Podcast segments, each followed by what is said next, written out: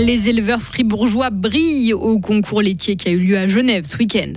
L'initiative est séduisante, mais son financement n'est pas du tout assuré, dénoncent les opposants à la 13e rente. Et puis, il est le roi du cirque blanc, mais il garde son humilité. Marco Odermatt signe une nouvelle victoire au géant de Schladming en Autriche. Il va faire jusqu'à 14 degrés sous un ciel gris, par moments pluvieux. Le soleil, lui, fera son retour demain pour quelques petites heures. Nous sommes mercredi 24 janvier 2024. Bonjour Maël Robert. Bonjour.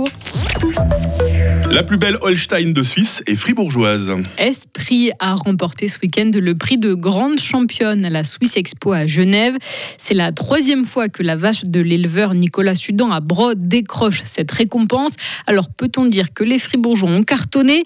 Pas de doute pour l'éleveur et ancien président d'Holstein Switzerland, Dominique Savary. Ouais, je crois qu'on peut le dire, oui, parce que non seulement la grande championne, mais il y a eu plusieurs euh, premières de catégorie dans les génisses, dans les jeunes vaches, dans les vaches adultes je crois que les, fribourgeois euh, peuvent être fiers d'eux, les éleveurs fribourgeois peuvent être fiers d'eux parce qu'ils ont rencontré un certain succès à cette Suisse Expo, effectivement. Les fiertés toujours. Arrêtons-nous justement encore un instant sur le palmarès.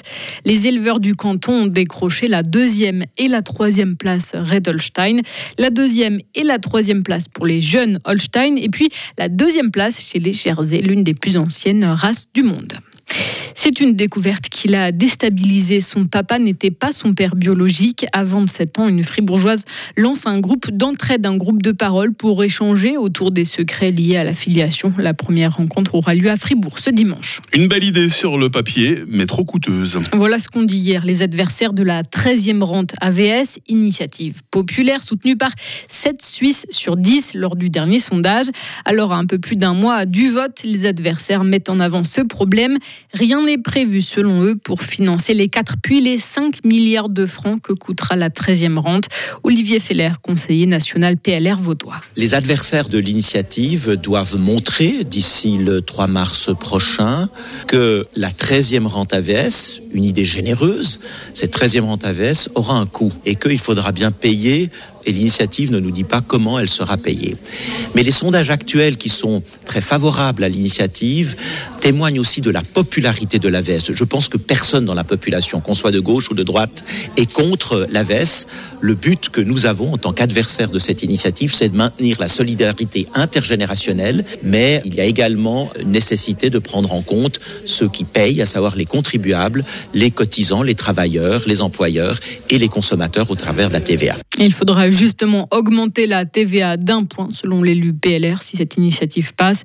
Les Suisses voteront sur cette 13e rente le 3 mars prochain, en même temps que le relèvement de l'âge de la retraite à 66 ans et scrutin fribourgeois, l'investissement de 60 millions de francs pour les TPF pour rénover les rames, construire de nouvelles gares et puis décarboner les bus. Dans l'actualité internationale, Maël, Donald Trump remporte la primaire républicaine dans le New Hampshire. Petit état du nord-est des États-Unis selon les projets des médias américains. Victoire de l'ancien président à 54% face à son ex-ambassadrice à l'ONU, Nikki Haley. Réaction de la principale intéressée, la course est loin d'être terminée. L'armée israélienne poursuit aujourd'hui ses bombardements dans le secteur de Ran principale ville du sud de la bande de Gaza. Israël estime que des combattants proches du Hamas s'y cachent. L'ONU décrit une situation catastrophique dans les hôpitaux sur place.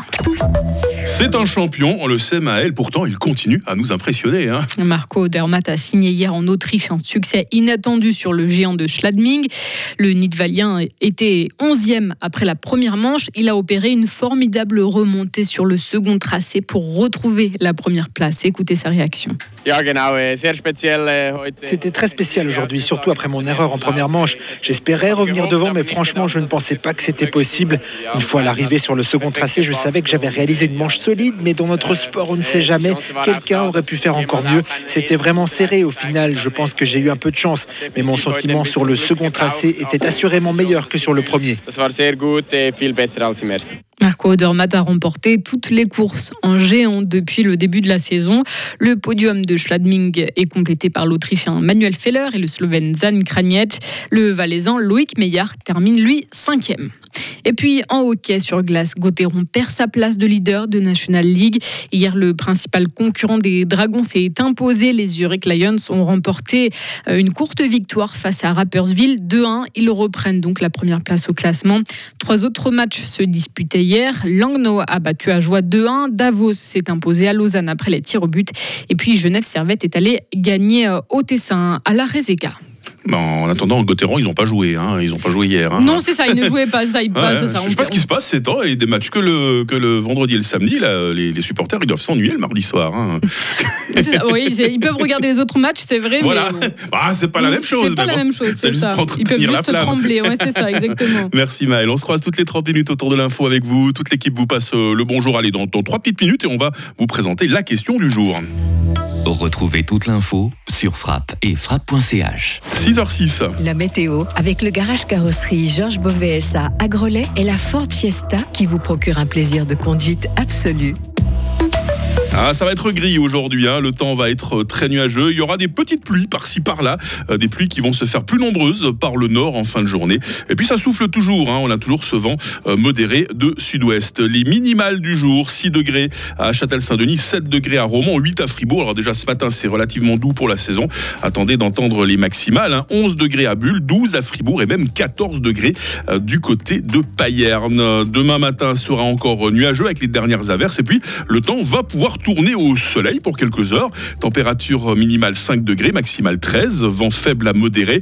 Bon, j'ai dit amélioration de quelques heures, hein, parce qu'une nouvelle dégradation nous arrivera vendredi dans la journée avec 11 degrés. Heureusement, le temps semble vouloir se stabiliser euh, quelque peu pour le week-end. Sur pour un week-end aussi beau que le week-end dernier, moi franchement, je signe tout de suite. hein. Nous sommes euh, mercredi 24 janvier, c'est la fête des François aujourd'hui. Euh, c'est à 8h05 que le soleil se lève et c'est à 17h22 qu'il se